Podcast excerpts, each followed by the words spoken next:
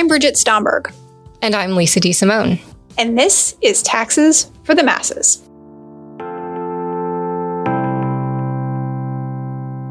Today's episode is on consumption taxes like sales taxes and value-added taxes.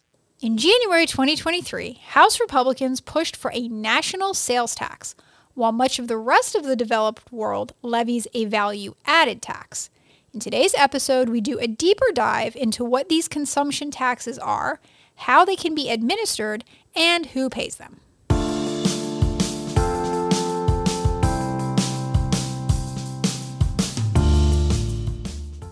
Hello, Lisa. Hello, B. Today, I am excited to talk about something other than income taxes. I, last time I did this to you, I launched into a whole thing about nine oh two one oh. I'm not going to do that today. I'm excited about that. As you should be. I'm also excited that we're talking about something other than income taxes, because while most of what we talk about and spend our time researching is income taxes, as we mentioned before, taxes are everywhere. They are. We had an episode on property taxes. We did. That was where I tried to get you to be interested in the Brendan, Brenda, Dylan, Kelly romantic triangle, and you weren't having it. Tried and failed. Tried and failed. Uh, that was also the episode, if you remember, with uh, one of our listeners, tax court judge Jane Bowman, who was awesome. Loved her.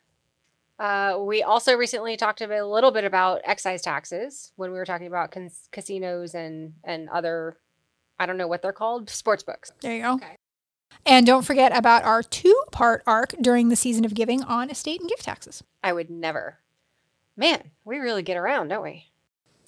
Um, if you're referring to the Urban Dictionary definition of, quote, getting around as partying more than most people thought possible, then no, we do not actually get around. Okay. Uh, but it's always fun to get a break from income taxes, and we're going to take that break today. That's right. All right. So our topic today is consumption taxes, and our goals are, first, explain what consumption taxes are.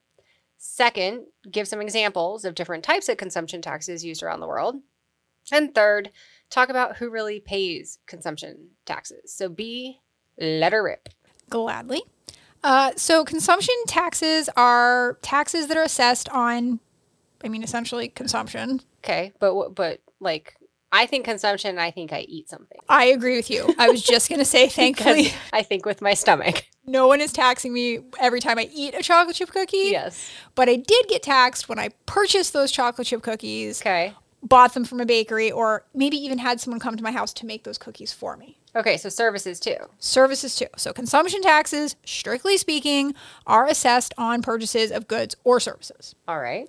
In the U S, the consumption tax I'd say most people are familiar with are the sales taxes imposed by state and local governments. Fair. So those tax rates are going to vary by state. Interestingly, they can also be imposed and vary by county and by city. Mm. And you got to add them all up. That's right. So in Texas, in Austin, for example, there's a six point two five percent Texas statewide tax. Okay. My county that I live in, Travis County, thankfully has a zero percent tax. Very kind. Because they charge the crap out of us in property taxes. Yes. And then the city of Austin has not only a one percent sales tax, but also a one percent transit sales tax. Do you have it? Like for buses? We have bu- CapMetro. Yes. Okay. Uh-huh. All right. I don't know that that's worth one percent of any sale.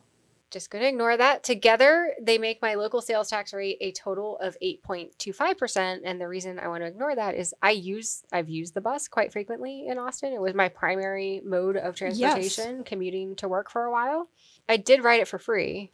So I guess I didn't because I'm paying one percent. You are, yeah, there's no such thing as a free bus ride. In contrast, in the uh, great state of Indiana, I don't know what our state nickname is. The Hoosier State. It, I, that doesn't sound right. It must be right. All right. In the in the state of Indiana, uh, we'll call it the Hoosier State, the sales tax rate is seven percent. I have zero percent Monroe County tax, and I also don't owe anything to the city of Bloomington. So my total rate is just seven percent. Jelly. And my property taxes are pretty good too. All right. Just rub it in. So these funds are collected by local counties, cities, and states. And they're used to fund state and local budget items, things like schools, roads, fire departments, you know, things that we like to have, like roads and bridges and fire departments. Oh, my. Uh, so, okay, got it. We all are familiar with sales taxes. When we buy something, the total amount we pay is the price of the item plus the sales tax. Yes. But in many other countries, much of the rest of the developed world, uh, those consumption taxes are in the form of a value-added tax or a V A T. Okay. These are also sometimes called goods and services taxes or G S Ts.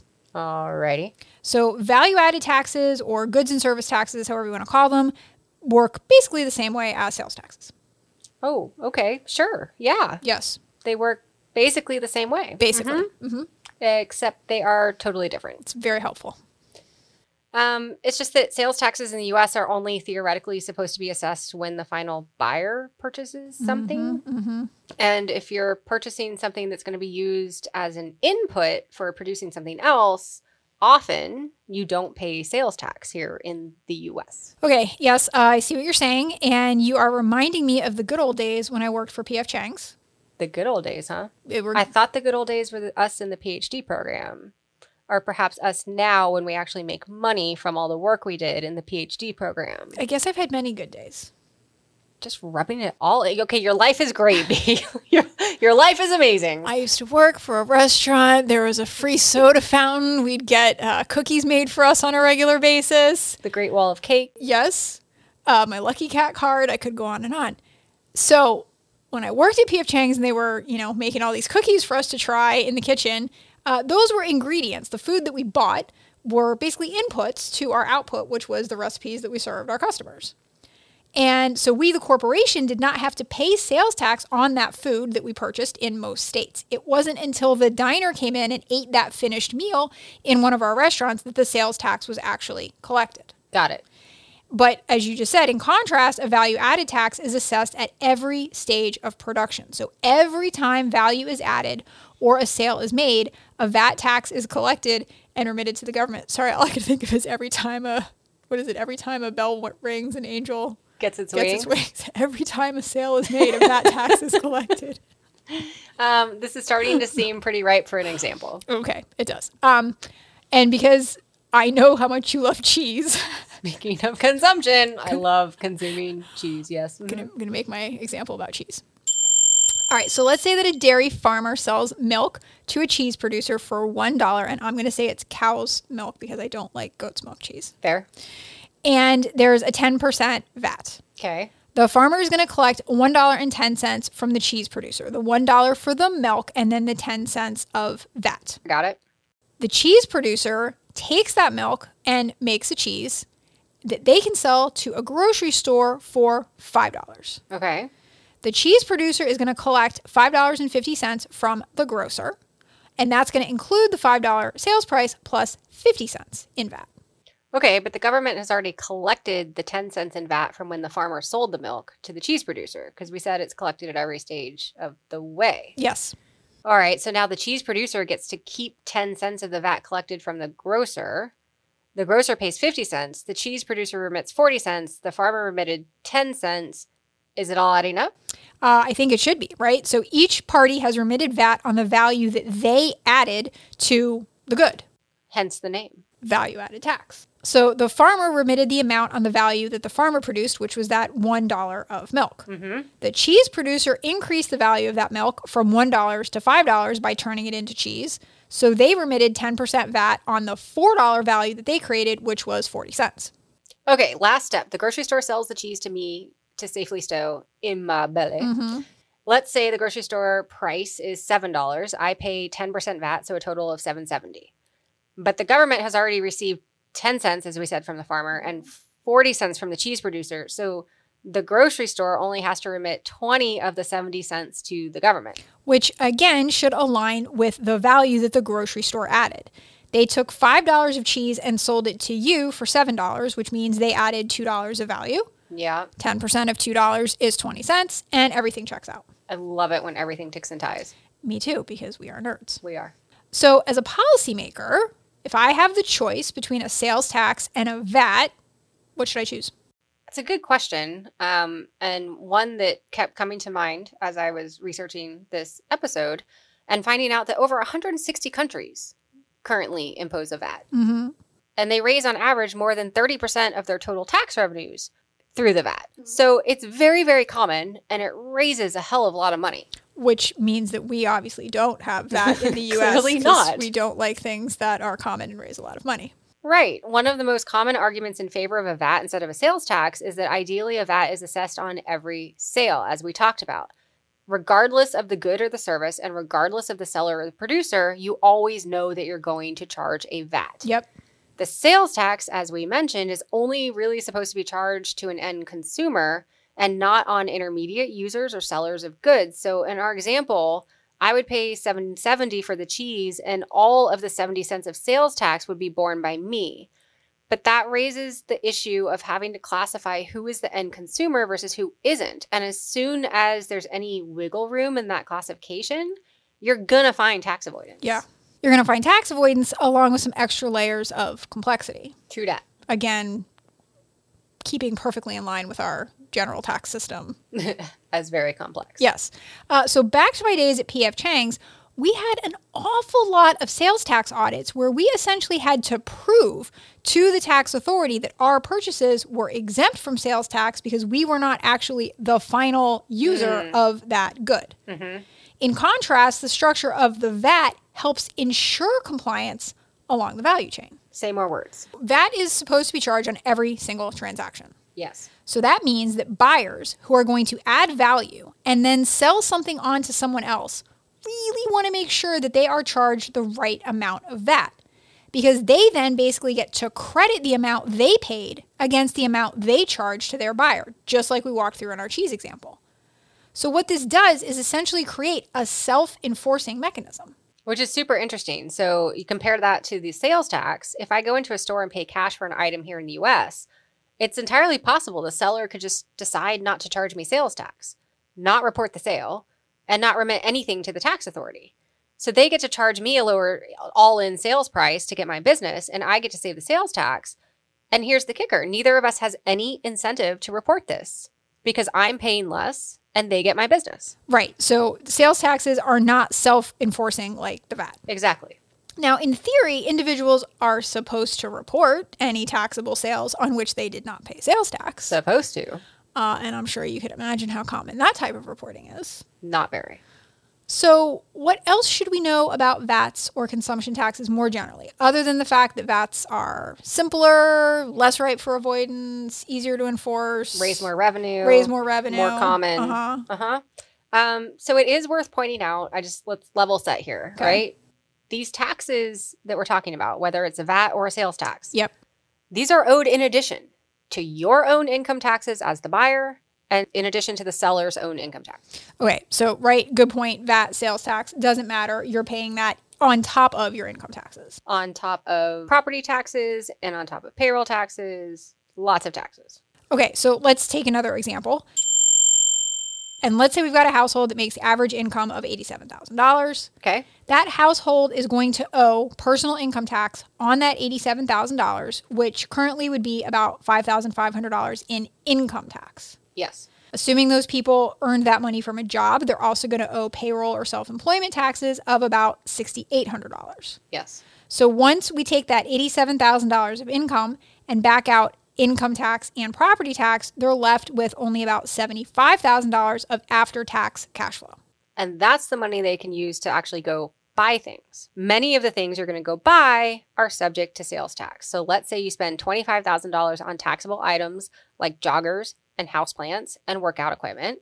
You're going to end up paying about three to eight percent, depending on the state and locality, in sales taxes, amounting to about seven hundred fifty dollars to two thousand dollars. And this might be a good time to pause and say this is one of the reasons why people tend to like consumption taxes is it encourages savings because you're not getting taxed on your savings. Right. Okay. So that's on the buyer side. Let's talk about the seller side of things. Okay. So the seller collects sales tax or consumption tax, whatever, from customers and is supposed to remit it to the relevant tax authority. Okay. The seller is the one that is legally on the hook for forking over the tax on every sale, regardless of whether they appropriately charge the tax to the customer. Right. And because the seller collects those funds from you and then turns around and sends them off to the tax authority, they're basically just an intermediary. So let's say, you know, you spend all of that twenty-five thousand dollars on joggers, which, by the way, I could totally see you doing. Truth. The sellers would record twenty-five thousand dollars in revenues, subtract off their eligible deductions, like the cost of making your joggers, and then pay corporate income taxes on their resulting taxable income. They do not get a deduction for the sales tax they collected on your joggers because it wasn't their expense. It was yours. So you, as the buyer, are first taxed on your income, and then using your after-tax dollars are also taxed on the purchases that you make with that money. Yes. And me, as the seller, I'm also taxed on my income from making those sales. Yes. Taxes upon taxes upon taxes. Taxes are everywhere.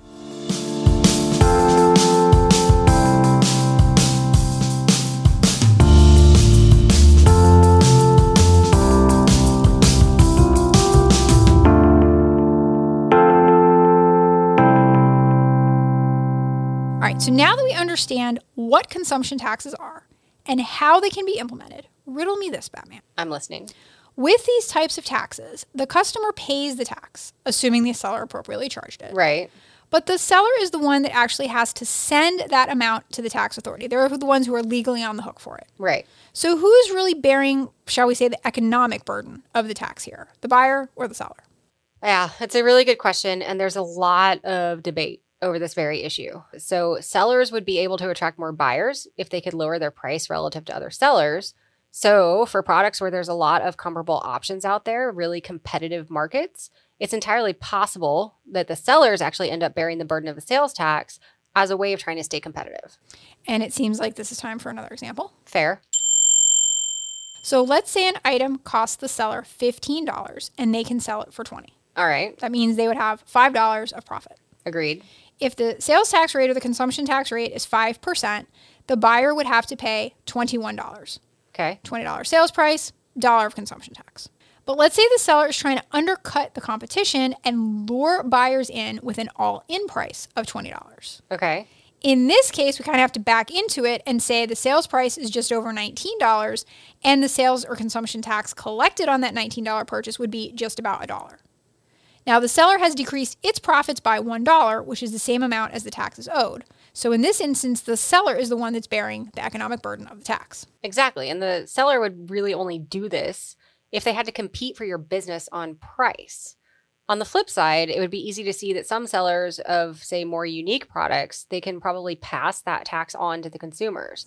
So I think what you're saying is the answer to my riddle is it depends. Yes, your favorite answer in tax land. Theoretically, at least, it should depend on how competitive the market for the good or services. Empirically, many brave economists have tried to examine the incidence of consumption taxes by looking at what happens to prices when a consumption tax rate changes. That makes sense, and it's super clever. It is. Uh, however, I would imagine, as Bleak B, that this is very difficult to accomplish empirically. You would be right. I mean, I normally am. Uh-huh. Results vary wildly across studies, I think it's safe to say. Um, the general takeaway, though, is that sellers are usually unable to fully pass through a higher consumption tax rate by charging higher gross prices to customers. And so sellers at least bear some portion of a V A T or sales tax. Which means that buyers could bear some portion of the V A T as well. Uh, the second riddle I have when it comes to consumption taxes is... You are high maintenance today. I'm high maintenance every day. Um, we've seen a huge shift in how consumers are consuming.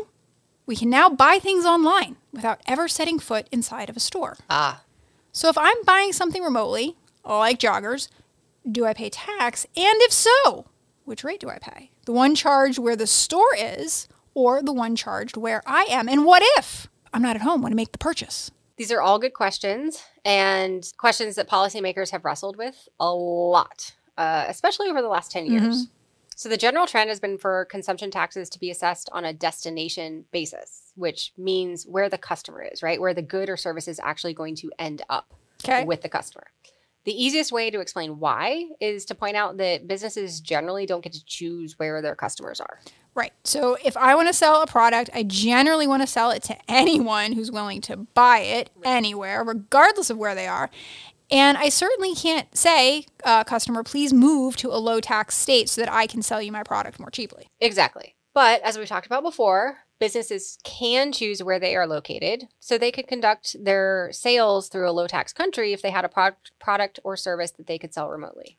Uh, so we're going to pause for a second. I think it's clear that if you had a product to sell, it would be cheese. Yes.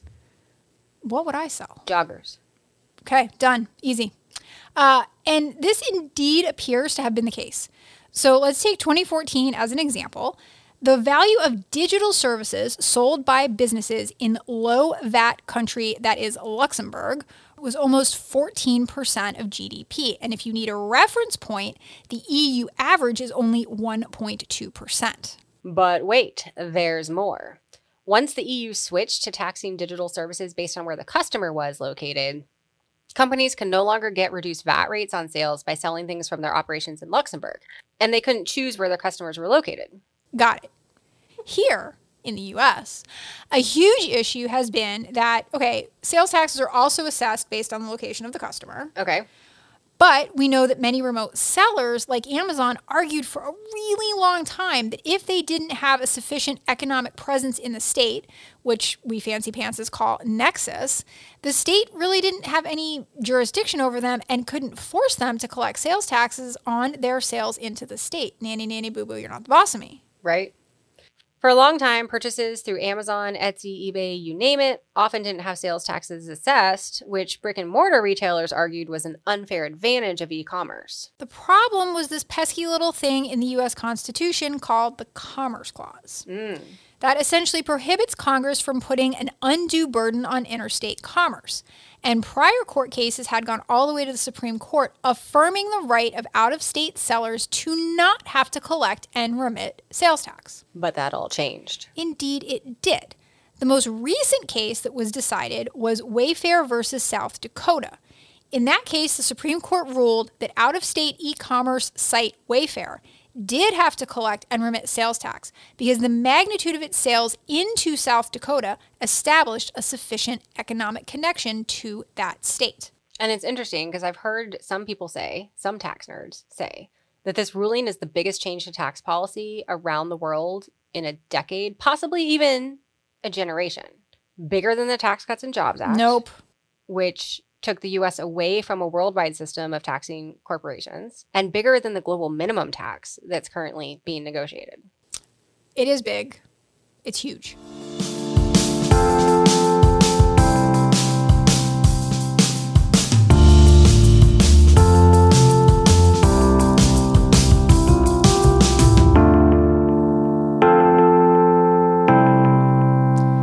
Time for the good, the bad, and the ugly. And once again, I think I can start us off on the good by saying what we said at the top of the episode. It's nice to take a break from income taxes and talk about something else for a change. I agree. And I'm going to pile on and say that we're not too familiar with value added or goods and services taxes here in the U S, despite their vast popularity globally, as we've already mentioned. So it was pretty cool to learn a bit more about those. Um, it was. Next time we're going to have to talk about, uh, like, if you visit Europe and you pay V A T, don't you get a rebate? V A T refunds. You, yeah, we need to talk about yeah. V A T refunds. I like refunds. Um, so unfortunately, something we didn't really go into with both sales and value-added taxes uh, is that they're pretty regressive. Mm. I think we mentioned this on our recent episode on the Fair Tax Act, but it's something that's worth repeating here. Yeah, a very clearly bad thing about these taxes is the, that because they're based on consumption – and those with lower incomes consume a higher proportion of their incomes, these taxes hit lower income households much, much more than they hit higher income households. And I'll just mention, because it's been a big topic of conversation in Indiana, Indiana is one of, I think, several states that's thinking about abolishing the income tax. Oh, wow. And if you do that, you're either going to have to stop spending or replace it with a different kind of tax revenue. Yes. And if you replace it with sales tax revenue, the point we're trying to make here is that you could really be changing the distributional equity of your entire tax system. Yes. But one way around that regressivity of a consumption tax is to exempt certain items or offer lower rates on certain items that are deemed to be ordinary and necessary. The classic example of this in the U S is food, not prepared food, but like straight groceries, yeah. um, which is often exempt from sales tax, but these exemptions themselves can actually cause problems. Right. And that's because these taxes work best when they apply to everything. As soon as you start carving certain goods or services out, now every seller wants one of the goods or services that gets carved out to be theirs, and you end up with weird situations like in the state of Indiana, where marshmallows are taxed because it's considered candy and not food, but marshmallow cream is not taxed. because it's food, not candy. I don't know what's weird about that. Okay. Go back to Indiana, Hoosier. Yep. And that's just one of many, many examples. Uh, these taxes get complicated very quickly as soon as you start trying to exempt some items or classifying certain things for a lower rate, when really the better way of trying to resolve the issue that these taxes are regressive is probably to make cash payments to lower income households, much like the rebates that we see being discussed in the Fair Tax Act proposal. Okay, it's a fair point, but then you get to a really, really interesting political battle over whether the government should be giving quote unquote handouts to the poor and whether those quote unquote rebates of the Fair Tax Act are really rebates and not actually something more like a universal basic income, which is its own whole political argument. Yeah, and so, as usual, we can segue very nicely into the ugly, ah. which, again, is the politics that surround all of this. Um, so I agree that rebates seem okay, but a lot of people think that universal basic income, which I'm really struggling to see the difference between, because yep. the Fair Tax Act actually calls these things prebates. Meaning you haven't done anything to earn it. Almost like someone's giving you a universal basic income. Uh-huh. So you say tomato, I say tomato. Neither which of taxes is taxable. Well done.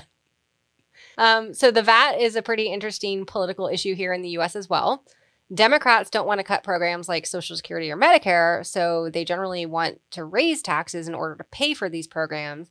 V A Ts are very common, popular, and effective way of raising a very stable, predictable amount of revenues year after year. In other words, they're kind of the perfect solution to Democrats.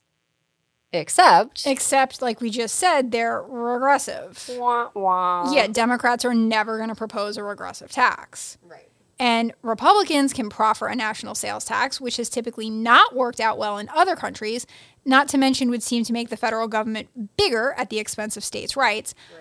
But a V A T is a non-starter because it's viewed as a tax hike. Okay, well, there's a positive note to end on. Oh, really? Yes. Hating V A T. Finally something Republicans and Democrats can agree on. And and you can't put a price tag on that.